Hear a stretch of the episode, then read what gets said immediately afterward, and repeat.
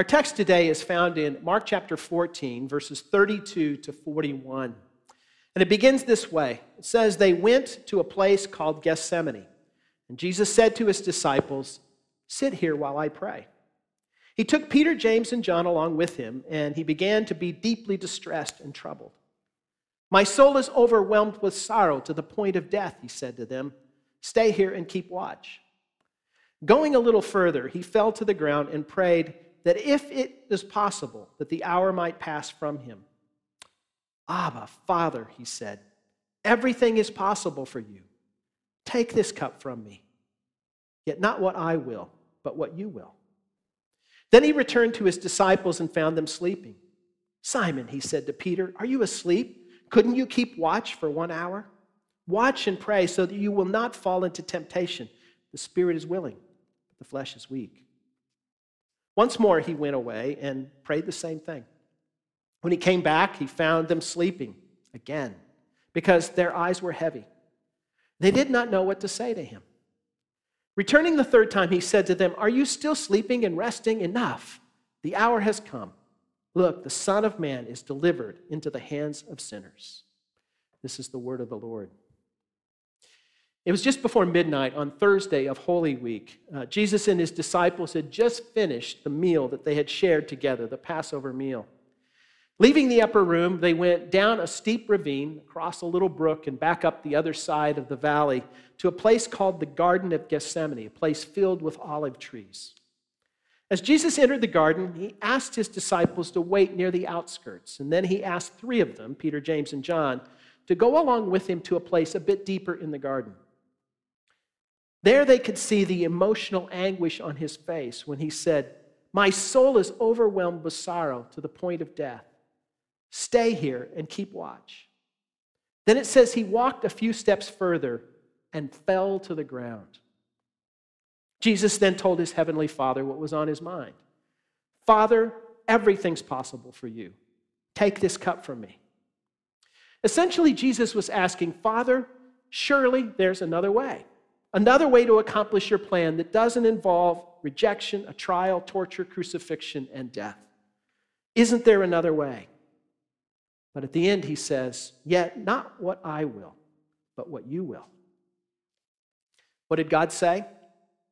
In short, he said no. I don't know if you've thought about the choices that Jesus had at that moment, but there are at least two fight or flight.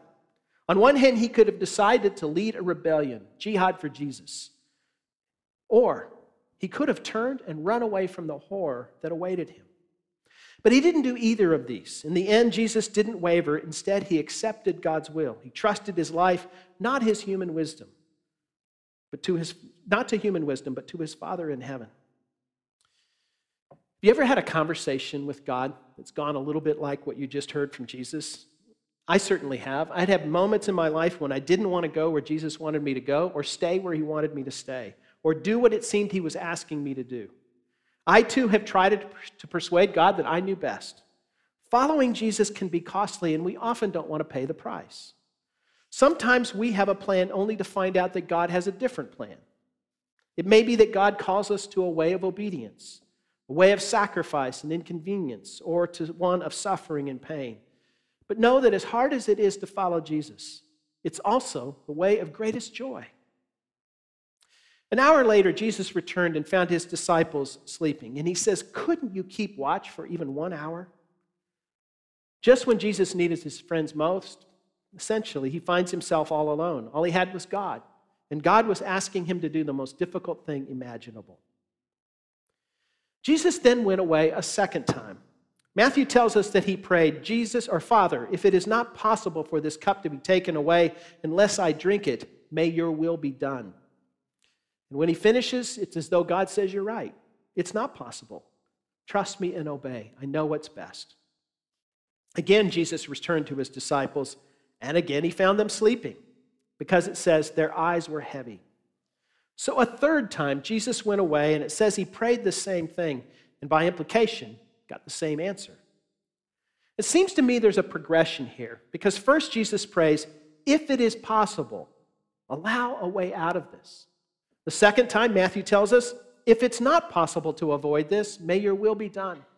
And I just imagine that the third time what he said was, Since it's not possible, let your will be done. But we should not understand these words as those of one trapped by fate, but of one who knew what he needed to do and was determined to obey the will of his Father all the way to the end. What we see here is Jesus' full humanity. He's overwhelmed, he's at the end of his physical, mental, and emotional reserves. He's terrified and distressed. Why? Some of you have seen The Passion of the Christ, a film produced a number of years ago that depicts all of the events that we're talking about over these coming weeks. And if you see that film, you may conclude that what he was afraid of was death and all of the pain that went with the crucifixion itself, the physical suffering he was about to endure. To be beaten, to be nailed to a cross, to ex- be exposed to the elements as he hung there on the cross. But as bad as those things were, the real horror Jesus faced that day was not physical, but spiritual. It was actually looking in the face of sin. From where Jesus stood, he stood looking into darkness and saw the grinning faces of all the demons in the world looking at him. So it's no wonder then that Jesus begged his Father, Take this cup from me. Yet he tells God, Yet not what I will, but what you will. So we should understand here that Jesus had a choice. He could have walked away and taken the easy way out. Instead, he does what's asked of him. He voluntarily chose to expose himself to the judgment that should normally rest upon all of us. The garden conversation shows Jesus' humanity, but it also shows his resolve. In the end, he makes it plain he intends to willingly submit to God's will for his life. There was no other way than the cross. The clear message of this story is that when Jesus walked into the garden, he knew what he needed to do. It had to do with obedience. And so the only question that remained, question that he wrestled with during that time, was would he accept, would he surrender to God's will for his life?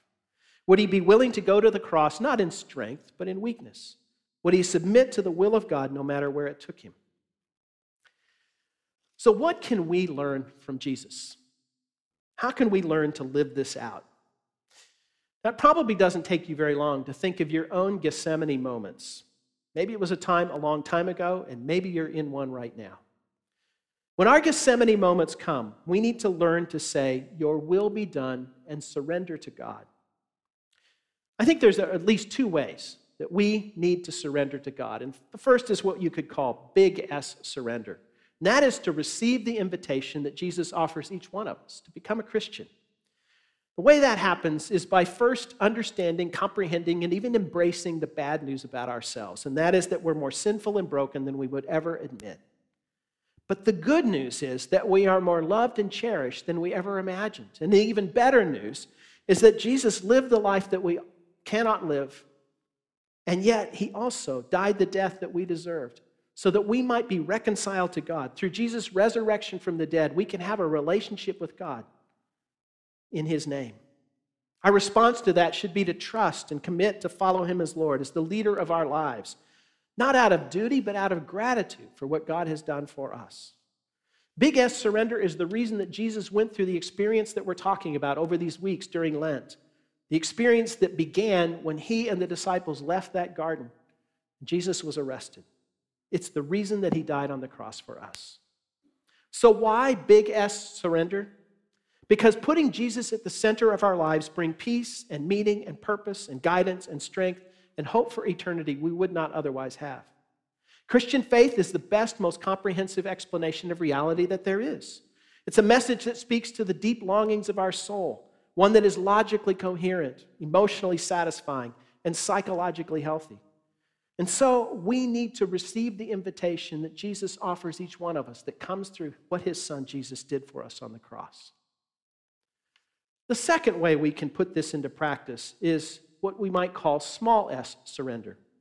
These are the things that we do day by day, even moment by moment.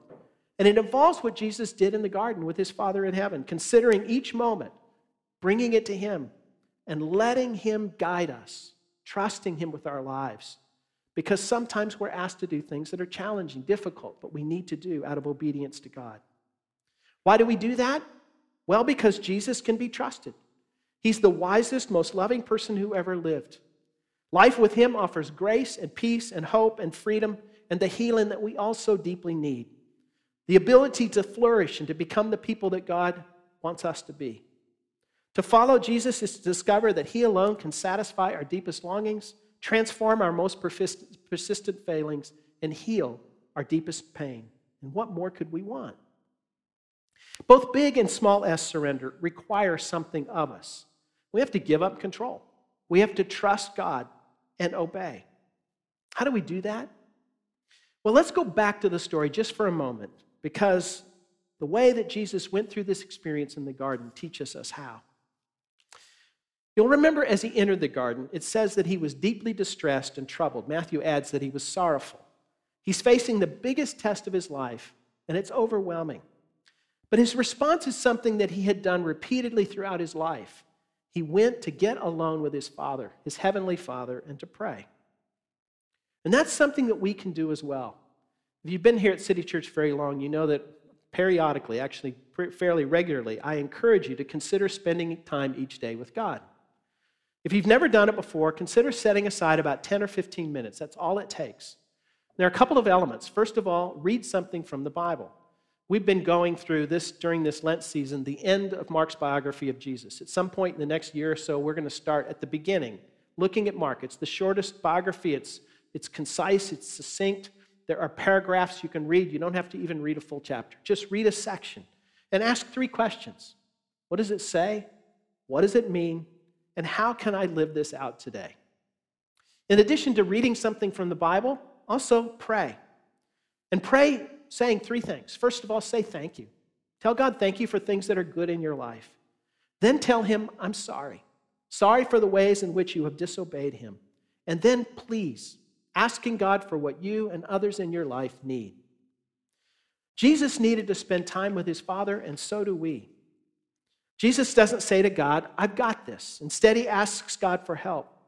And in the midst of a deeply honest and difficult prayer, he surrenders his life to him. And we can do that each day when we spend time with God. Now, just to be clear, Jesus doesn't do this out of compulsion or fear.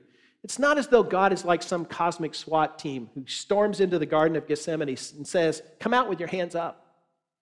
He isn't asking Jesus to wave a white flag because God does ask Jesus to do something difficult, but Jesus does what he does willingly and out of love. One of the evidences of that is something you may have noticed but not understood, and that is that Jesus, here in this text, says and calls his father Abba. He says, Abba, Father. Now, it's important. Abba is actually not a Greek word. Greek is the word that the authors of the New Testament re, uh, used. Abba is an Aramaic word. That's the language that Jesus would have spoken at home and in public. It was his mother tongue. So, Abba in Aramaic is more equivalent to the word Papa a term of great intimacy and affection. In fact, it might be best to translate it in English as daddy. Jesus loved God. God is awesome, holy, and just. But Jesus isn't afraid of approaching his Father in heaven, and neither should we. Yes, we should revere God, but he is also our daddy. So when God asks something of us, something that requires we set aside a plan, give up a dream, or endure a trial a little longer, we can surrender to God because we know that there is intimacy between us and Him. It may sound strange to our ears, but Jesus didn't want to do what God asked of him. That's disorienting for some. And yet it's true. But at the same time, even more, he wanted to do what his Father in heaven asked him to do. And he did this out of love, out of love for us. It's what inspired Paul to write in, in his book uh, that we call Romans while we were yet sinners, Christ died for us. Jesus did this because he loves us deeply. Jesus asked God to take this cup from him. What's he talking about? Well, the cup is the full measure of our sin and its consequences. So when Jesus died, he died for our sin. All our pride and envy and jealousy and anger and lust and cruelty were absorbed by what Jesus did for us on the cross. It's no wonder that he asked for another way.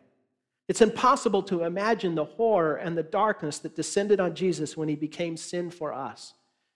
It's no wonder he asked if there was a plan B. And yet at the same time, he said, Yet not my will, but yours be done. Years earlier, Jesus was asked by his disciples, How should we pray? And he gave them a prayer we call the Lord's Prayer, although it's really not the prayer Jesus prayed, it's the one that he's given us to pray. And one of the phrases in that is, Thy will be done. Jesus taught them to pray that, and now what he does for them in the Garden of Gethsemane and the events that go beyond that is demonstrated what it looks like to surrender our will to God. So, again, what about us? Well, first, make that big S surrender. Make the decision to become a Christian and to submit and surrender your life to Him. And then be willing on a daily basis to do those small s surrenders, to tell God each day, not my will, but yours be done. You know, it's tempting for us to say, God, you know, really honestly, I'd rather have things my way. Sometimes we think our way is better, but the truth is, our way isn't better. If you want to do what you want to do in direct defiance of God's will, you will have less joy and peace and more heartache and disappointment than you imagine. If you're holding on to something that you think will make you happy, think again. Money won't make you happy, neither will sex or power or fame or bitterness or anger or independence or comfort or pleasure or control. The Christian life isn't always easy. There will be times when, by choice or fate, we're asked to trust and obey, to surrender our will to God. We may well find ourselves in a garden like place where the choice is not between one great opportunity and another, but between doing something hard or deciding to walk away and do things our own way. When you do find yourself in a place like that, surrender to God. Not only is this God's will for you, but it's in your best interests. That's because God is our Abba, our daddy. He loves us more than we can imagine. That's why Jesus was willing to surrender his life and his will and in the moment to his Father. What he did made it possible for us to be reconciled to God. Jesus delights each time we surrender, imperfectly as we do, to God's will for us. So, would you commit in advance that when God asks something of you, something you don't understand, something that might be difficult or unpopular, that you will say, Yes, I'll obey? To say, I'll trust you even when I cannot see how it's going to turn out. To say, Your will, not mine, be done. Would you pray with me? Father, we thank you for the example of Jesus in the garden, for his honest humanity, his passionate prayer, and his humble surrender to your will. Father, show us if there is something in our lives that we need to surrender to you. May we do as Jesus did, saying, Not what I will, but instead, may your will be done. Father, this week, give us wisdom to know the places in our lives that we need to bring to you. And may we submit to your will, trusting that you are good and wise, obeying you not out of guilt or duty, but out of gratitude for what you have done for us on the cross. We pray this in Jesus' name.